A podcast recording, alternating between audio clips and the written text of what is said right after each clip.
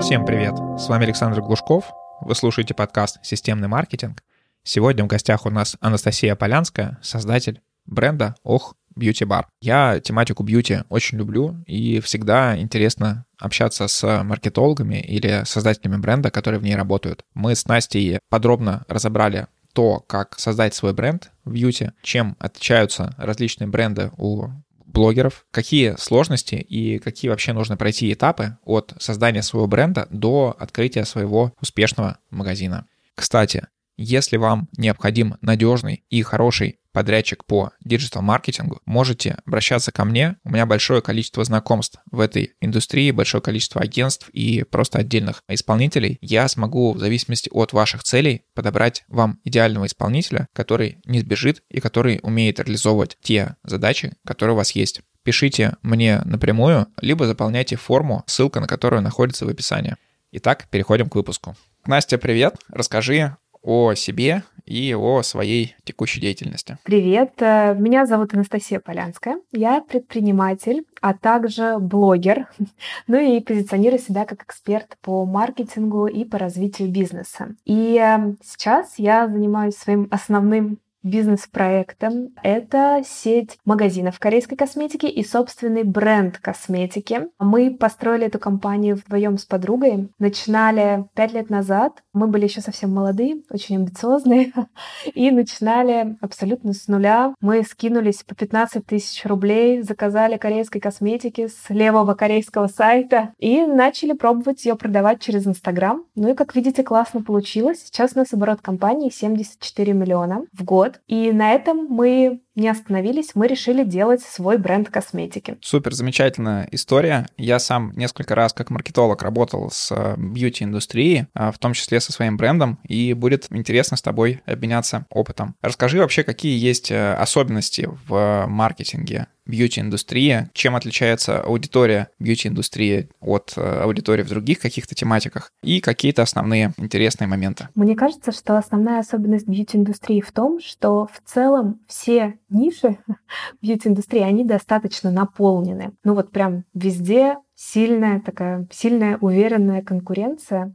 И из этого складывается такой вывод, что нужно делать очень сильный маркетинг, а, первыми придумывать и реализовывать какие-то нестандартные подходы, креативные подходы. То есть мне кажется, что маркетинг в бьюти-индустрии, он такой более сложный в плане того, что надо все время быть круче, чем твои конкуренты, потому что конкурентов много. И в том числе конкуренты — это различные крупные организации, которые занимаются уже не один десяток лет, международные организации. Да, и сейчас, конечно, есть всплеск роста ну да, крупные организации, они как бы давно уже сидят, но сейчас большой всплеск именно мелких игроков, да. Ну, мы знаем, что, в принципе, многие блогеры уже запускают э, свои линейки косметики. Почему? Потому что очень низкий порог входа целом бьюти-индустрию. То есть, допустим, чтобы начать производить свой бренд косметики, ну, можно найти какое-то небольшое полуподвальное производство, там, да, контрактное, договориться с ними на каких-то очень комфортных, скажем так, условиях, на небольшое количество позиций, на небольшой ассортимент, там, да, небольшой выпуск и вложить немножко денег и попробовать. И вот поэтому все пытаются пробовать что-то делать, тем самым создавая конкуренцию. А расскажи тогда такую, может быть, инсайдерскую информацию, насколько а, вот эти вот бренды, которые запускают блогеры, отличаются друг от друга. Или по составу это примерно похожие продукты, они там не подлежат сертификации, и это могут быть какие-то один и тот же крем, но продающийся под разными брендами. Так это или нет? Очень классный вопрос на самом деле. Все именно так, как ты описал. Это может быть один крем, продающийся под разными брендами. И, ну, я, наверное, не буду называть э, вслух марок и производств, но, например, есть такое, что ты приходишь на производство, говоришь там, я хочу сделать ну, знатоки сейчас поймут, допустим, холодное и горячее обертывание для тела. И они тебе сразу предлагают ту формулу, которую уже использует очень известный бренд холодных и горячих обертываний для тела. Они тебе просто предлагают взять их готовую формулу и просто делают это под твоим брендом. Да, конечно, некоторые формулы патентуются, выкупаются, но далеко не все это делают, далеко не все заморачиваются, не платят за это, и поэтому контрактные производства просто тиражируют продукты с одинаковыми составами, но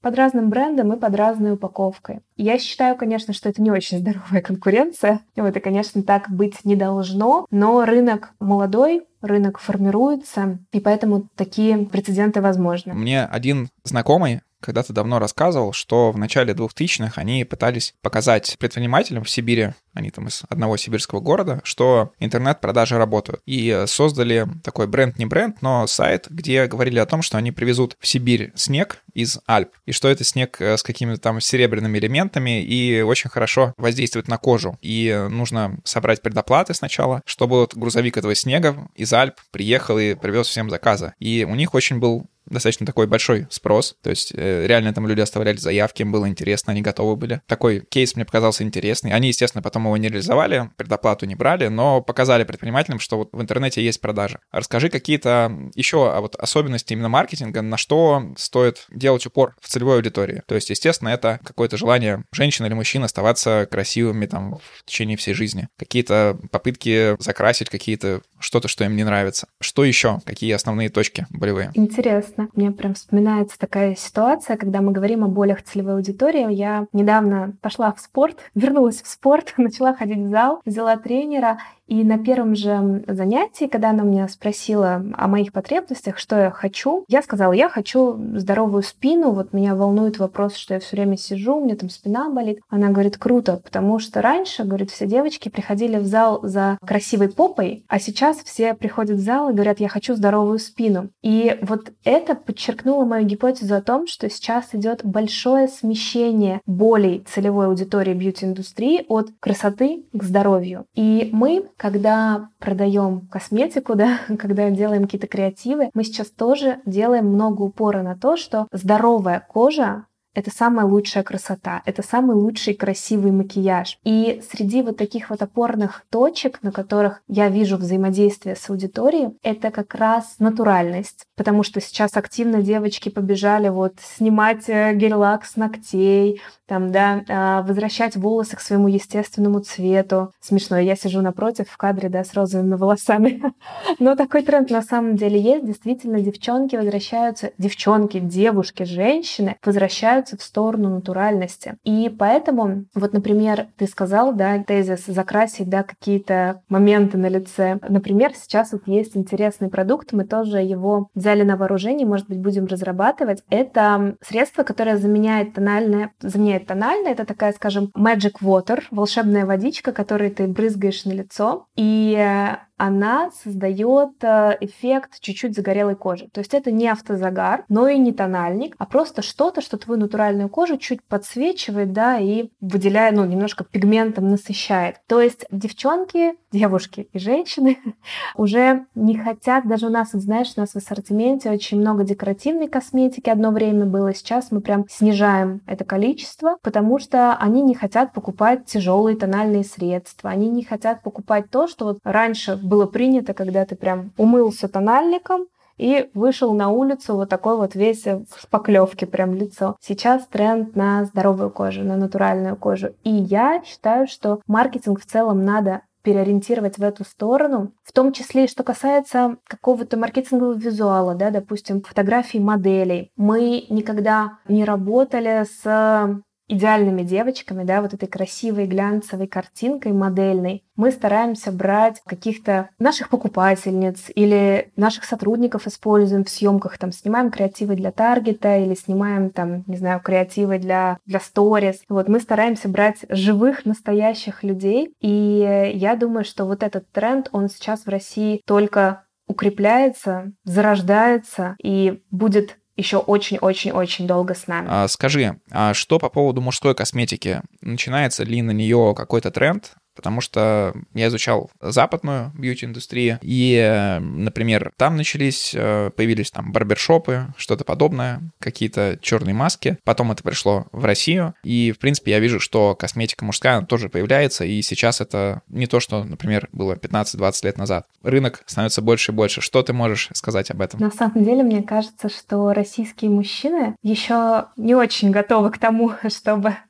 какой-то внедрять э, за собой уход, да, и многоступенчатый уход в том числе, который, вот, например, корейцы, у них именно многоступенчатый уход, всего 10 ступеней ухода и у женщин, и у мужчин, И в Корее вся косметика, которая есть, это все унисекс. То есть, э, когда они заходят в магазин косметики, у них не возникает вопроса, а это для девочки или для мальчика. Вот вся косметика унисекс, и мужчины пользуются косметикой, ухаживают за собой так же, как и женщины. Субъективно, наверное, это звучит, но лично я, вот мое мнение, что пока у нас нет такого большого спроса, и поэтому тот, кто допустим, решит делать бренд для мужчин, там, ну, понятно, такие уже есть, да, но, допустим, кто-то появится вот прям озаренный этой идеей и э, мечтающий перевернуть бьюти-рынок России, придет с мужской косметикой, начнет заниматься этим бизнесом, я думаю, что ему будет тяжело, потому что ему придется ориентировать маркетинг не только на закрытие спроса, но и на создание этого спроса. То есть сначала перевернуть что-то в голове у людей, а потом уже начать продавать свои продукты. Если у него это получится, то это, конечно, будет успех, это будет потрясающе, но на данный момент я не вижу достаточно активного спроса для того, чтобы заходить на этот рынок и в целом что-то начинать э, там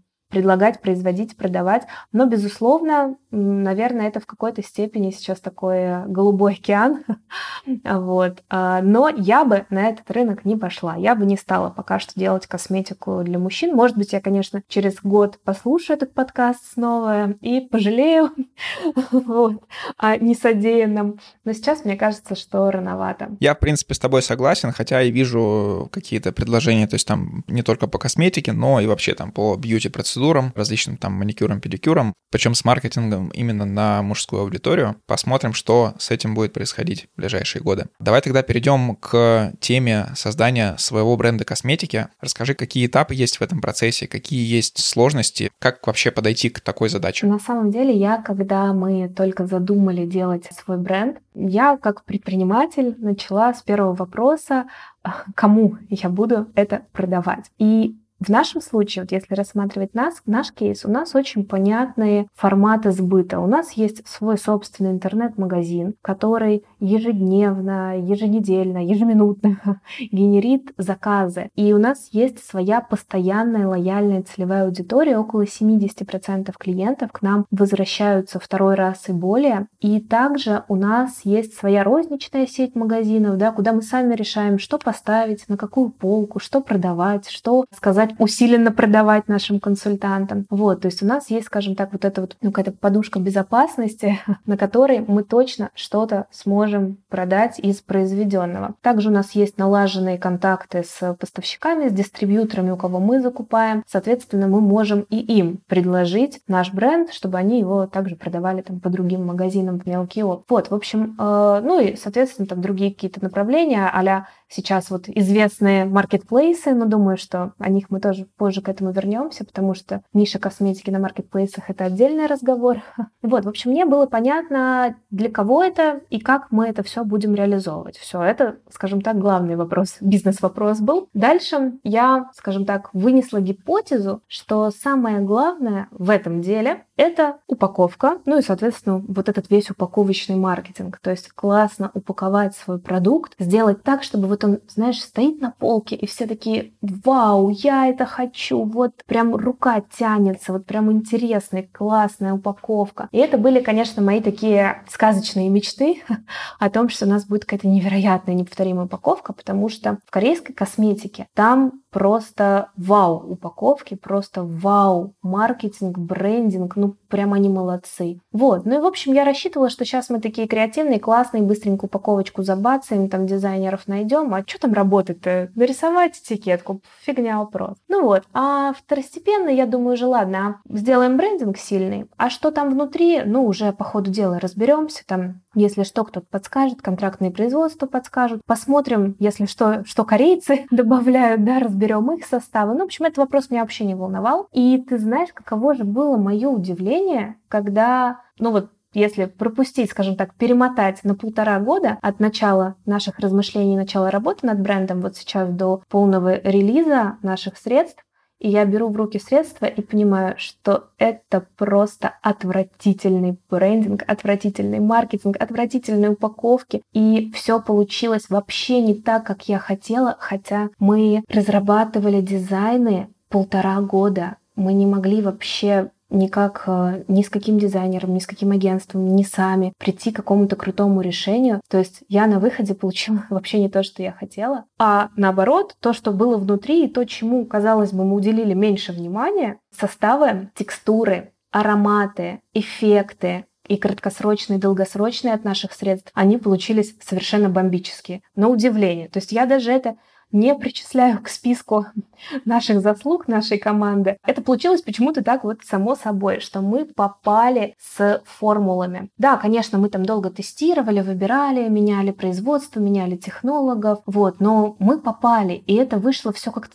легко, само собой. И девчонки, кто уже покупает наши средства, они возвращаются, берут еще по два, заказывают там маме, мужу, да, если вот о мужской косметике, покупают наши кремы там мужьям своим. Вот, всем очень нравится, что внутри. А с упаковками получился тотальный факап. Поэтому для тех, кто, такой дисклеймер, для тех, кто решит запускать свой собственный бренд, ребята, не надейтесь, что это будет легко именно найти какую-то классную упаковку. Что я имею в виду под упаковкой? Это сами банки и логично, что да, этикетки и коробки. Что касается банок, все, что представлено в России и в странах СНГ, откуда легко можно все это привести, там пластик и стекло достаточно, ну как сказать, банальное, наверное, да, банальные банки, которые вы уже точно видели, видели у каждого блогера, видели у каждого подвального, подпольного бренда, который вот, а, не знаю, девочка там сидела, а, маникюр делала у себя дома, потом решила, «А что бы мне не сделать крем для рук свой. Вложила 50 тысяч там в какое-то подполье, в подпольном производстве, ей его произвели и отдали. Вот, то есть и у вас, если вы вложите миллионы в упаковку и купите ее в России, и у нее будут одинаковые банки, потому что выбора просто нет. А для того, чтобы сделать, например, свою собственную банку, да, какую-то красивой, какой-то необычной формы, с необычной крышкой. Для этого нужно обращаться на завод, нужно заказывать пресс-форму и пресс-формы по разным данным могут стоить, ну вот именно такие заказные под ваш дизайн, от 10 тысяч долларов и до 100 тысяч долларов. Одна пресс-форма да, на то, чтобы вот она, из нее рождались ваши баночки. Это, конечно, космические цифры для начинающих брендов и начинающих предпринимателей в этой сфере. Вот, поэтому, ну, мы, конечно, пошли по пути наименьшего сопротивления. Мы пытались искать тару в Китае, и там тоже очень много вариантов, но мы отмели этот э, вопрос, потому что были некие сложности сертификации, да, ты вот поднимал вопрос сертификации, на самом деле сертифицировать надо все, и у нас даже не было мысли, да, на этом сэкономить. Поэтому мы отказались от тары в Китае, потому что помимо средства надо будет сертифицировать еще и тару. А мы запускались в короткие сроки уже, когда как раз в феврале начал доллар неистово скакать туда-сюда, мы просто вот одним днем оплатили все-все-все, все тары, все производства наших продуктов перестали, скажем так, ждать лучшего момента, потому что поняли, что его не будет. Ну и, соответственно, ни о какой таре из Китая того же самого уже речи быть не могло. Ну и поэтому произвелись в той таре, которая была, и я не очень довольна тем, что получилось. Вот.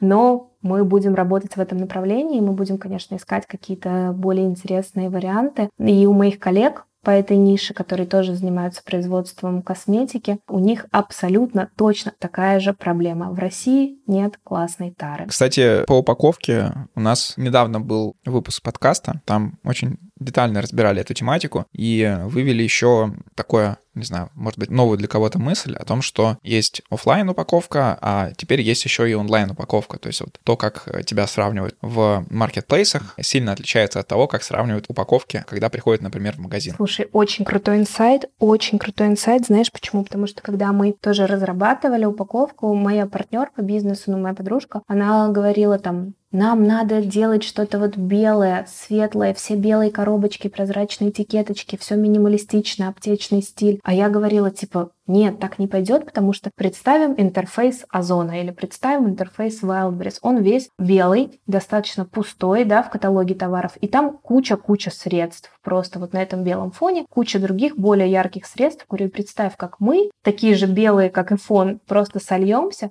а другие будут выделяться. И это реально классный инсайт про офлайн и онлайн упаковку. Я просто это как-то на уровне гипотез чувствовала, но ты прям дал этому определение. Здорово. Согласен, что твоя твоя мысль тоже была интересная по поводу того, что представить интерфейс Озона. Давай перейдем к продвижению собственного бренда. Ты говоришь, что у вас сейчас основной канал продаж — это онлайн-магазин, такой традиционный, как я понимаю, на отдельном домене с CMS-системой, и офлайн магазина Какие типы трафика вы используете на онлайн? А, мы используем только запрещенную соцсеть, а здесь можно это слово произносить?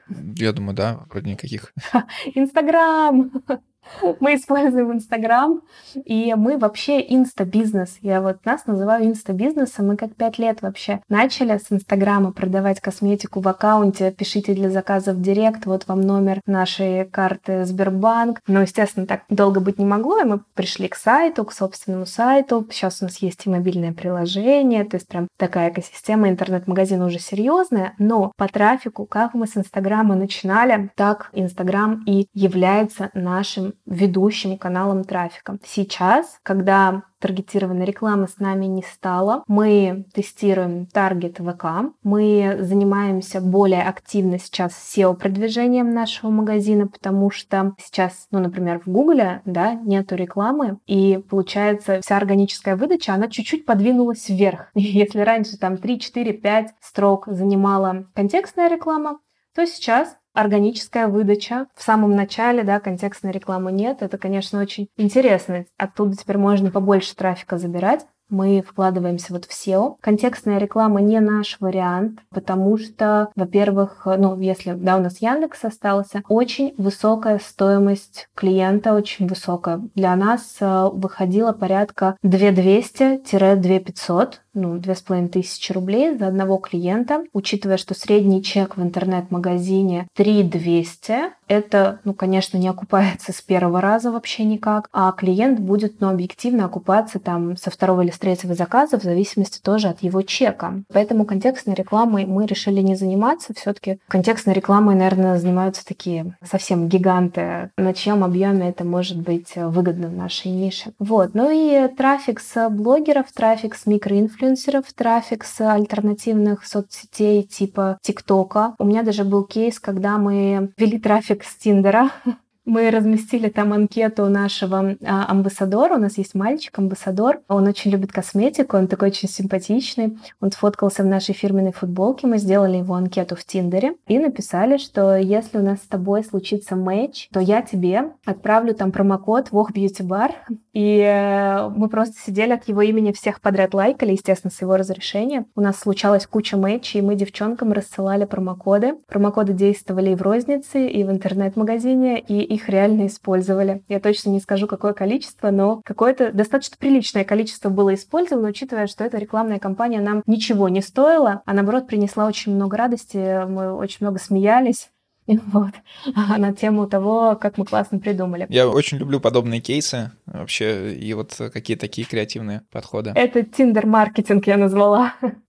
Вот, в общем, пока что, пока жив Инстаграм, потому что, ты знаешь, многие его уже похоронили. Я много выступаю на конференциях, там, и не только спикером, но и модератором, и на каких-то круглые столы приглашают. Ну, в общем, встречаю людей постоянно, прям вот каждый раз, вне зависимости от уровня вообще конференции, уровня аудитории, встречаю людей, которые говорят, а, ну, Инстаграма же больше нет, но Инстаграм же больше не работает. Вот, и я такая, да, ребята, проснитесь, он работает, все нормально, скачайте VPN. И мы продолжаем продавать через Инстаграм, в общем, ну, вести трафик, да, оттуда. То время, которое мы работали на этом трафике, на трафике социальных сетей, он всегда такой, у нас в Инстаграме 171 тысяча подписчиков, у нас очень горячая аудитория, они прям вот, знаешь, им показываешь, что мы там выпустили собственный бренд, вот наш крем, они сразу же такие прям лояльные, они сразу же идут заказывать, причем заказывают по две штуки, по три три штуки. Даже не столько, чтобы там попробовать, но даже чтобы нас поддержать. То есть нас прям любят там. Мы привыкли, мы очень избалованы таким горячим трафиком. Ну, мы, конечно, там все время ведем сторис, посты, мы там показываем всю нашу команду, наш офис, всю изнанку нашего бизнеса. И э, поэтому люди я надеюсь, что если даже они там уже не сидят в Инстаграме, они все равно перешли за нами в ВК или в Телеграм. Мы тоже, как во время этой великой миграции из Инстаграма в начале марта, мы тоже, конечно, всем дали наш ВК, дали нашу телегу. Вот за нами все перешли. Но, в общем, я уверена, что их лояльность тоже перешла с этой площадки вместе с нами на другие. Вот то, что ты говоришь, мне приходят на ум две мысли, которые я не так давно тоже слышал и обдумывал. Во-первых, это вот сторис э, в Инстаграме, слышал подход про сторис-маркетинг, когда целая команда выделялась, которая вела именно сторис, то есть это не общий там SMM-щик или таргетолог, а прям такие вот э, на основе данных, похожим на ваш магазине, тоже, по-моему, там была какая-то бьюти-индустрия, что вот прям целая команда генерит гипотезы, что надо показать в сторис, отдельно их рисуют, то есть это не просто реклама постов, а какие-то вот э, прям отдельное направление. Это первый момент. А второй момент — это, наверное, про Telegram, потому что недавно я закупал рекламу в Телеграме для тоже бьюти-индустрии и э, увидел, что немножко снижаются темпы закупки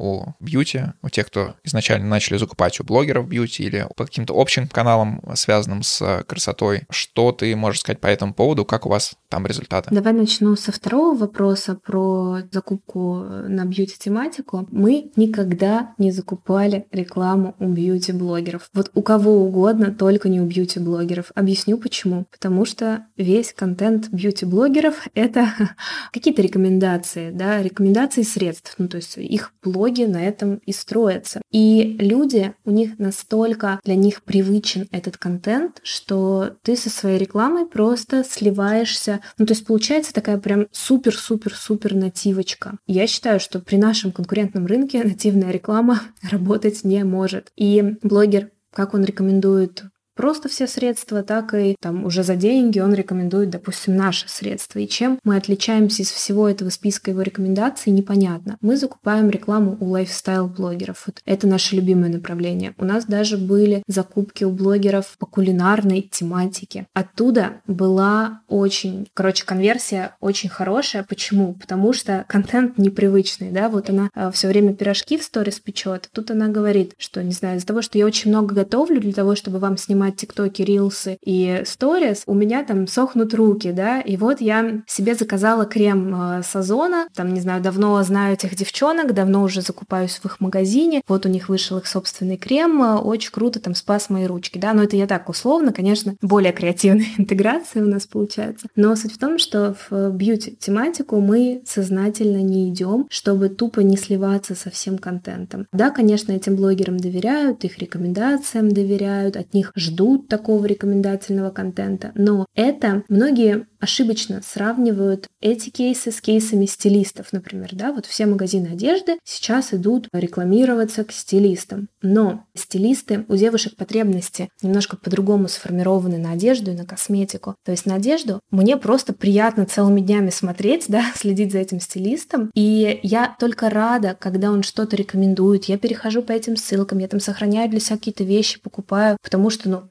вещи мне нужны. Вот я увидела красивую вещь, мне понятно, что она мне нужна. С косметикой так не прокатит. С косметикой в рекламе, в обзорах, если что-то подошло кому-то, это вообще не значит, что это подойдет тебе. Когда мы видим вот так вот много-много косметики, ну, нам скорее надоест, да. А, не может девушка вот так вот бесконечно следить за разными бьюти-обзорчиками косметики и кликать на все ссылки подряд, переходить и заказывать. Вот, поэтому в эту тему мы не идем сознательно. Что касается первого вопроса про сторис отделы и сторис-маркетинг — это вообще на 100% наша тема. У нас раньше вел все один единый SMM-щик, который, ну, от таргета до копирайтинга, в общем, всем-всем-всем-всем-всем занимался полностью Инстаграмом, и ей было тяжело, и из-за этого каждое направление SMM немножко страдало, потому что был у нее дикий расфокус внимания. И тогда мы переформировали команду, и мы действительно взяли разных людей. У нас есть сторисмейкер. Это человек, который собирает сторис, да, уже оформляет, выкладывает, то есть занимается такой более технической технической работы. У нас есть SMM-менеджер, который придумывает сценарии постов и сценарии сторис так, чтобы это все коррелировало, дополняло друг друга и, что самое главное, продавало. Также в этом всем действии замешан непосредственно наш исполнительный директор, который придумывает акции, следит за выручками и в целом драйвит э, весь наш бизнес к более высоким оборотам. Она, соответственно, тоже, вот представляете, наш бизнес, исполнительный директор курирует то, как SMM-щик пишет сценарий сторис. И я скажу больше, еще два владельца бизнеса, то есть я и моя подруга, мы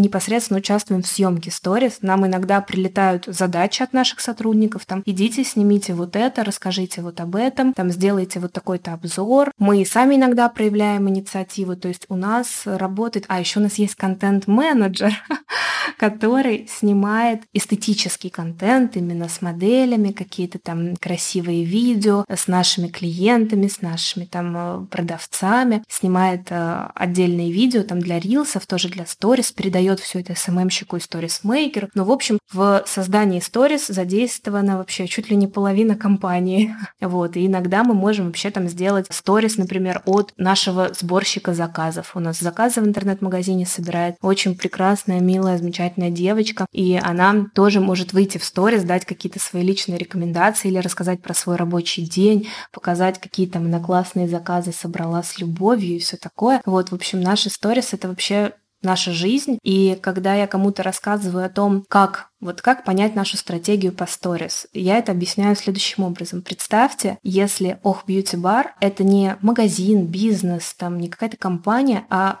живой человек. Вот живой человек, который состоит из, скажем так, еще кучи разных человечков, которые сидят в офисе, из разных зон интересов. Там он и в магазине продает, и в рознице, и оптом даже продает, и в интернет-магазине продает. И вот этот человек, он каждый день ведет такой сериал о своей жизни с разными героями, с разным контентом. Вот. Ну, в общем, звучит сложно, но на самом деле, если посмотреть наши сторис хотя бы там пару недель, то вы поймете, о чем я. Супер, очень классное описание вашей структуры. Я думаю, ваши конкуренты или кто хочет открыть подобный бренд будут ну, немножко больше понимать, что им предстоит создать по сложности. А давай тогда перейдем к офлайн точкам. Вы как-то рекламируете их отдельно, может быть, э, реклама именно какая-то в ТЦ, реклама на билбордах или еще какие-то места размещения. Или ваши точки — это как такие шоурумы, куда можно прийти и попробовать ваши косметику. Наши розничные магазины, там представлены, соответственно, не только наш собственный бренд, но и все корейские бренды, которые мы представляем. И, конечно, да, мы их и продвигаем с помощью нашего Инстаграма, реклама. У нас было много таргета закуплено, три наших магазина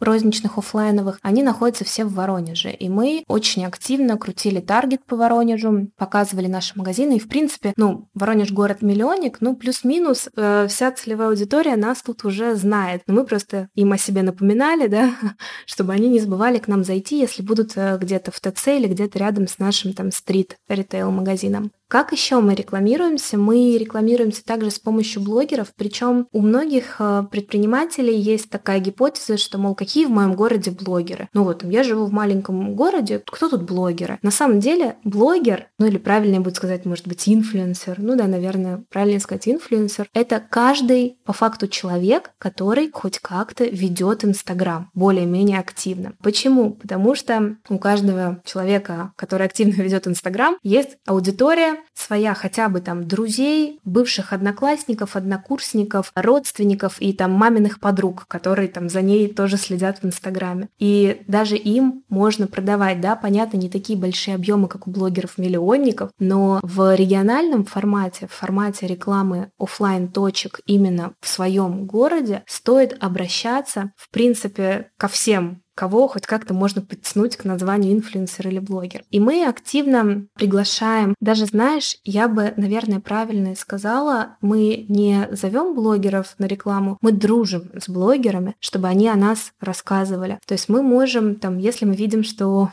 у кого-то э, из Воронежа, какой-нибудь, там, не знаю, девочки, с, которая входит в список интересующих нас э, инфлюенсеров, у нее, допустим, там сломался массажер для лица, а мы знаем, что у нас точно такой же массажер есть, мы хоп, это в сторис увидели, и сразу ей написали, типа, привет, не переживай, через час курьер Ох Бьюти Бар доставит тебе точно такой же массажер. И вот в этом заключается именно дружба с блогерами. Мы не спросили, сколько будет стоить реклама, мы не спросили, сделает ли она нам рекламу, если мы привезем этот массажер. Я знаю, что мы ей его подарим, а потом, когда через месяц мне надо будет, чтобы она пришла к нам и рассказала о нашей акции, она придет и сделает это. Да, может быть, там, ну, может быть, за деньги, может быть, за бартер, может, за сертификат, а может, вообще просто так. Поэтому мы стараемся именно задруживать с инфлюенсерами в нашем городе. Их не так много, но можно выделить, наверное, от... Э, я беру обычно от 5 тысяч. Ну вот от 5 тысяч э, у нас в нашем поле которое мы все время мониторим, контролируем, с кем мы дружим, около 45 человек в Воронеже, в городе Миллионники. Ну и плюс есть там те, с кем мы не дружим, и какие-то более мелкие или менее интересные нам девчонки именно со стороны контента, то есть блогеры, которые могут три дня вести сторис, а потом на три месяца пропасть. Вот такие тоже в наше поле интересов и в поле нашей дружбы не входят. Ну и, конечно, когда я говорю про то, что дружим, я не исключаю платные форматы. Мы многим платим за рекламу, и это нормально платить, потому что это тоже их работа, прийти, что-то отснять, выложить, смонтировать. Мы платим по full прайсу часто, то есть без каких-либо скидок, но с кем-то дружим по бартеру, там отправляем подарочки, даем сертификаты. Но самое главное, что они все соглашаются, они все приходят, и они вот так вот помогают развивать наш офлайн бизнес, наши офлайн точки. Замечательно, мне понравилось все, что ты сказала, особенно по работе с блогерами. Очень такая получается точечная и взаимовыгодная работа. Спасибо тебе за выпуск. Давай ты напоследок дашь какие-то общие советы тем, кто хочет пройти твой путь, кто хочет создать свой бренд в бьюти. Что бы ты посоветовала им? Я бы посоветовала, наверное, не останавливаться, если что-то не получается. Потому что мне хотелось все это, блин, бросить вот именно в создании собственного бренда косметики, когда мы свой бренд косметики делали. Мне хотелось все это бросить, ну, примерно 365 раз, ну, то есть каждый день работы над этим брендом, когда я получала от дизайнера новые упаковки и понимала, что, о нет, это все не то. Я бы посоветовала не останавливаться и в какой-то момент, наверное, важно отключить весь свой перфекционизм и все свои завышенные ожидания и сделать так, как получается, так, как вам позволяют ваши финансы, ваш уровень креативности, ваш уровень команды. Вот возможно, что есть какой-то потолок, выше которого сейчас не прыгнешь. И важно это зафиксировать, скажем так, сохраниться сохраняются в играх. И вот на стадии этого потолка все-таки выпустить свой продукт, все-таки сделать то, к чему вы шли, а потом уже потихонечку это допиливать, там, не знаю, обновлять, ребрендить э, и все что угодно. Вот. Ну и, конечно, очень важно любить то, что вы делаете, любить то, что вы производите, то, что вы создаете. Наша косметика, которую мы сделали, хоть и упаковки мне там не сильно откликаются, все равно у меня заставлена вся квартира косметикой. У меня рядом с душевой, рядом с мойкой для рук, рядом с кроватью, везде стоят наши кремы, стоят наши скрабы, стоят наши сыворотки, и я ими пользуюсь, и они все время у меня мелькают в кадре, когда я там снимаю сторис в свой аккаунт. То есть э, видно, что я этот продукт люблю, что он всегда у меня рядом рядом со мной и что я являюсь самым главным фанатом своего бренда. И вот это, мне кажется, залог успеха. Всем спасибо за внимание. Вопросы Насти вы, как всегда, можете задать по ссылке в описании. И попрошу вас подписаться на мой подкаст. Впереди еще очень много интересных выпусков. Спасибо.